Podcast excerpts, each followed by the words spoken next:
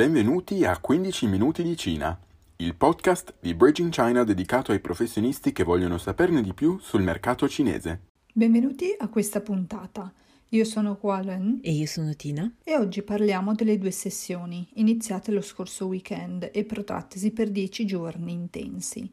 Si tratta del massimo evento legislativo che si tiene ogni anno a marzo e che prevede una serie di incontri dell'Assemblea nazionale del popolo e della conferenza politica consultiva del popolo cinese. Durante le due sessioni si discute di tantissimi temi che spaziano in diversi ambiti, ma quest'anno possiamo dire che assumono un valore più significativo, dal momento che, come dicevamo anche nella decima puntata della quarta stagione, dedicata al ventesimo congresso, sono in lavorazione delle rimodellazioni al partito e all'azione politica tanto interna quanto esterna. Partirei menzionando la nuova formazione della governance statale. Durante le due sessioni, come previsto a seguito della conferma di Xi Jinping come segretario generale del PCC nell'autunno scorso, questo è stato rieletto per la terza volta presidente della Repubblica Popolare Cinese e capo delle forze armate, un dato che va sottolineato per la sua importanza storica in quanto è dei tempi di Mao Zedong che un leader cinese resta per così tanto tempo in carica. Xi viene accompagnato dai suoi anche nel governo, infatti ai vertici dei due rami degli organi legislativi del paese ora siedono Zhou Leqi a capo dell'Assemblea Nazionale del Popolo e Wang Huning a capo della Conferenza Politica Consultiva del Popolo Cinese, rispettivamente il terzo e il quarto uomo più potente del Comitato Permanente. Alla guida del governo Li Qiang prende il posto di Li Keqiang come premier, affiancato da quattro vice premier, e si ritroverà a guidare un esecutivo rimasto invariato, se non per il nuovo ministro della difesa Li Shangfu. Liu Kung rimane alle finanze, mentre Yi Kang sarà ancora il governatore della banca centrale. Spicca tra le altre la presenza della 63enne Sheng Yiqing, che con la sua presenza nel Consiglio di Stato è oggi il politico donna di più alto rango della Cina. Il ministro degli esteri, Qin Kang, è stato anche nominato consigliere di Stato, così come il ministro della difesa, Li Shangfu, che insieme al ministro della pubblica sicurezza, Wang Xiaohong, e al segretario generale del Consiglio di Stato, Wu Zhenglong, completano i cinque consiglieri di Stato. Lo schieramento che si delinea testimonia un ulteriore accentramento intorno alla figura di Xi Jinping. Oltre alle varie nomine, sottolineiamo la prudenza di Pechino nel fissare il nuovo obiettivo annuale per la crescita economica del paese, che dovrà essere perseguito dal nuovo governo, che è stato fissato al 5%, obiettivo appunto prudenziale perché lo scorso anno si è mancato il target del 5.5%, raggiungendo appena il 3% di crescita del PIL. Sicurezza e stabilità sono le parole chiave che il presidente Xi ha usato per parlare del futuro del paese.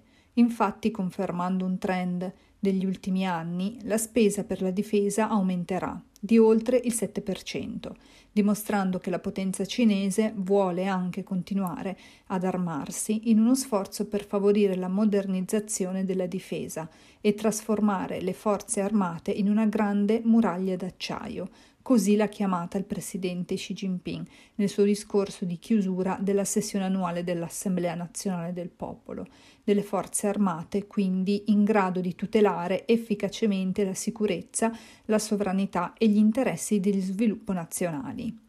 Particolare enfasi ha posto sulle forze separatiste che vogliono ingerire in quelle che la Cina definisce questioni interne, quali il suo rapporto con Hong Kong e Macao e con Taiwan. A seguito delle due sessioni, il Consiglio di Stato cinese ha inoltre pubblicato il piano di riforma istituzionale approvato in sede di meeting dall'Assemblea nazionale del popolo e che apporta appunto diverse modifiche importanti a vari organi governativi cinesi e attua un'importante revisione del sistema finanziario a portare delle modifiche strutturali e consuetudini all'inizio di ogni sessione quinquennale del congresso cinese del popolo, quindi tutto regolare, diciamo, considerando che quest'anno segna la prima sessione della quattordicesima Assemblea nazionale del popolo. L'ultima revisione importante è avvenuta appunto cinque anni fa, nel 2018, quando sono stati creati sette nuovi ministeri e una serie di nuove agenzie governative. Ma come si arriva a questi cambiamenti? Possiamo dire che le due sessioni non fanno altro che assorbire a livello istituzionale le disposizioni date dal congresso del partito e poi articolate dal plenum che ne seguono appunto tra ottobre 2022 e oggi. È così che lo Stato assorbe i desideri del partito.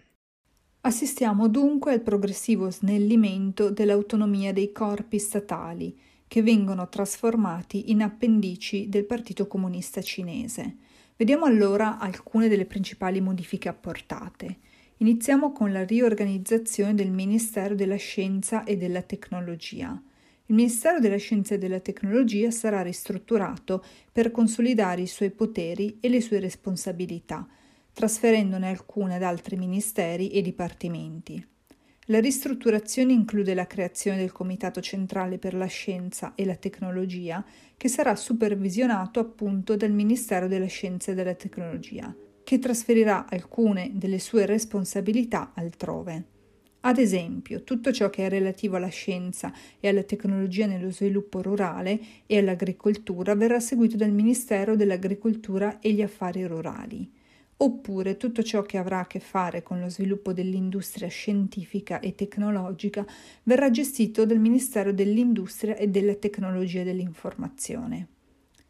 Il Ministero della Scienza e della Tecnologia sarà principalmente responsabile dell'orientamento della supervisione del funzionamento e della gestione delle istituzioni accademiche e professionali per la ricerca scientifica e del rafforzamento della supervisione e del controllo dell'attuazione dei progetti di ricerca scientifica.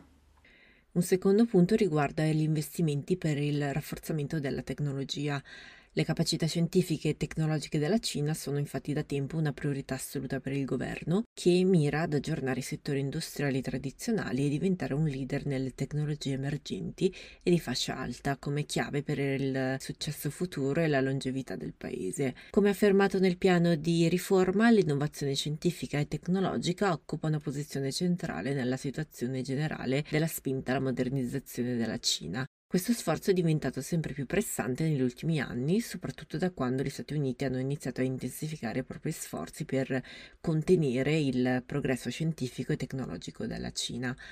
Per affrontare questi problemi, il piano di riforma affermava che è necessario coordinare meglio le forze scientifiche e tecnologiche per superare le difficoltà nelle tecnologie fondamentali ed accelerare e realizzare sistemi di alto livello. Non è del tutto chiaro in che modo la ristrutturazione servirà a raggiungere questi obiettivi, ma è possibile che conferendo al Ministero della Scienza e della Tecnologia maggiori poteri e responsabilità per svolgere attività ritenute fondamentali e delegandone altre meno importanti ad altri ministeri, la Cina riuscirà a concentrarsi maggiormente sull'espansione tecnologica e sostenere la crescita del settore. Dalle due sessioni è inoltre emerso che verrà istituito un nuovo ufficio denominato National Data Bureau per coordinare e promuovere lo sviluppo e l'utilizzo delle risorse digitali e dell'economia digitale. Il nuovo ufficio che sarà sotto l'amministrazione dell'NDRC, il National Development and Reform Commission, sarà responsabile della gestione delle risorse di dati, del coordinamento dello sviluppo dell'infrastruttura digitale e della promozione della società digitale e relativi piani economici. L'ufficio assorbirà le responsabilità dell'ufficio della Commissione centrale per la sicurezza informatica, un organismo di formulazione delle politiche sotto il Comitato centrale del partito si assumerà anche alcune delle responsabilità precedentemente assegnate all'NDRC, come quello di sviluppare sempre più l'infrastruttura digitale della Cina. Vediamo poi un allineamento con gli obiettivi statali fondamentali. Come per le sue ambizioni scientifiche e tecnologiche, infatti la trasformazione digitale è uno dei principali obiettivi di sviluppo della Cina. Gli ultimi anni hanno visto la rapida modernizzazione e digitalizzazione delle industrie tradizionali cinesi e l'espansione della sua infrastruttura digitale, come il progresso delle reti 5G. Come affermato nel piano di riforma, le risorse digitali e l'economia digitale svolgono un ruolo fondamentale nello sviluppo economico e sociale. Non più tardi del dicembre 2022, il La conferenza politica consultiva del popolo cinese ha pubblicato una dichiarazione formale su come la Cina debba sviluppare i suoi sistemi di dati. Il CCP ha pubblicato una dichiarazione formale su come la Cina debba sviluppare i suoi sistemi di database e utilizzare al meglio le risorse di dati del paese. Inoltre il governo cinese ha anche classificato ufficialmente i dati come fattore di produzione, nel senso che sono considerati una risorsa essenziale per generare valore economico. Il paese ha anche sperimentato modi per sviluppare un mercato interno di scambio di dati al fine di capitalizzare il valore intrinseco delle informazioni che rappresentano. L'istituzione del National Data Bureau è dunque un altro segnale di quanto il governo ritenga che i dati e la digitalizzazione siano importanti per lo sviluppo economico e sociale. Il consolidamento delle responsabilità sotto un unico ufficio può contribuire a facilitare la formulazione e l'attuazione delle politiche. Durante le due sessioni vi sono poi state delle modifiche alle istituzioni cinesi per affrontare l'invecchiamento della popolazione. Questo è un punto molto rilevante per la Cina, che si trova ad affrontare sfide demografiche che incombono, visto che nel 2022 il paese ha registrato il suo primo calo demografico in sei decenni. Sono nati solo 9 milioni e 560 mila bambini, il totale più basso della storia moderna, per la prima volta sotto appunto i 10 milioni. Le istituzioni cinesi legate all'invecchiamento saranno leggermente ristrutturate per affrontare al meglio i problemi relativi al rapido invecchiamento della popolazione e sviluppare servizi e industrie di assistenza agli anziani. Le responsabilità per la formulazione e il coordinamento delle politiche per affrontare l'invecchiamento saranno trasferite al Ministero degli Affari Civili.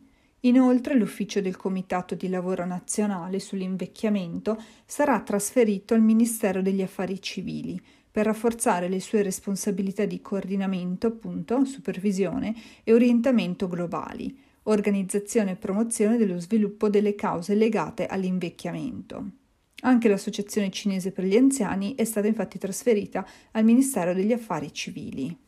In che modo i cambiamenti influiranno sul business e sugli investimenti? La ristrutturazione dovrebbe consentire al Consiglio di Stato cinese di raggiungere meglio i compiti e gli obiettivi fissati in altre agende politiche, come rapporto sul lavoro del governo del 2023 Pertanto si spera che i cambiamenti rendano ciascuno degli organismi più efficiente ed efficace nelle proprie strategie, dalla pianificazione alla definizione delle politiche e ai compiti normativi. A breve termine ci sarà un periodo di adattamento, poiché tutti i diversi organi implementeranno i requisiti del piano di ristrutturazione, il che potrebbe significare meno tempo dedicato al processo decisionale politico nei prossimi mesi. A lungo termine, tuttavia, potremmo assistere a un rafforzamento della supervisione regolamentare in settori chiave grave. Ciò potrebbe comportare requisiti di conformità più elevati per le aziende, ma potrebbe anche contribuire a garantire un'attuazione più equa e coerente delle normative. In ultima, secondo il piano di riforma, l'organico di tutti i dipartimenti degli organi statali sarà ridotto del 5%. I membri del personale tagliati saranno principalmente trasferiti per rafforzare aree chiave e compiti importanti, così come è stato definito.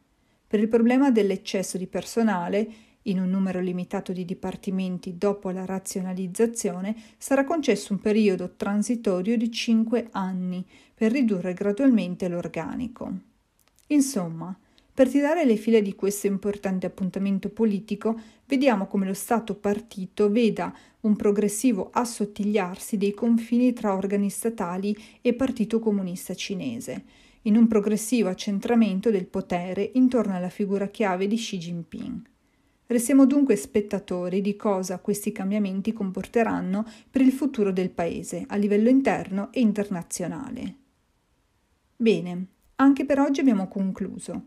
Ci auguriamo che la puntata sia stata utile per fare un primo punto della situazione sulle due sessioni, che sicuramente rappresenta uno degli eventi politici dell'anno più rilevanti.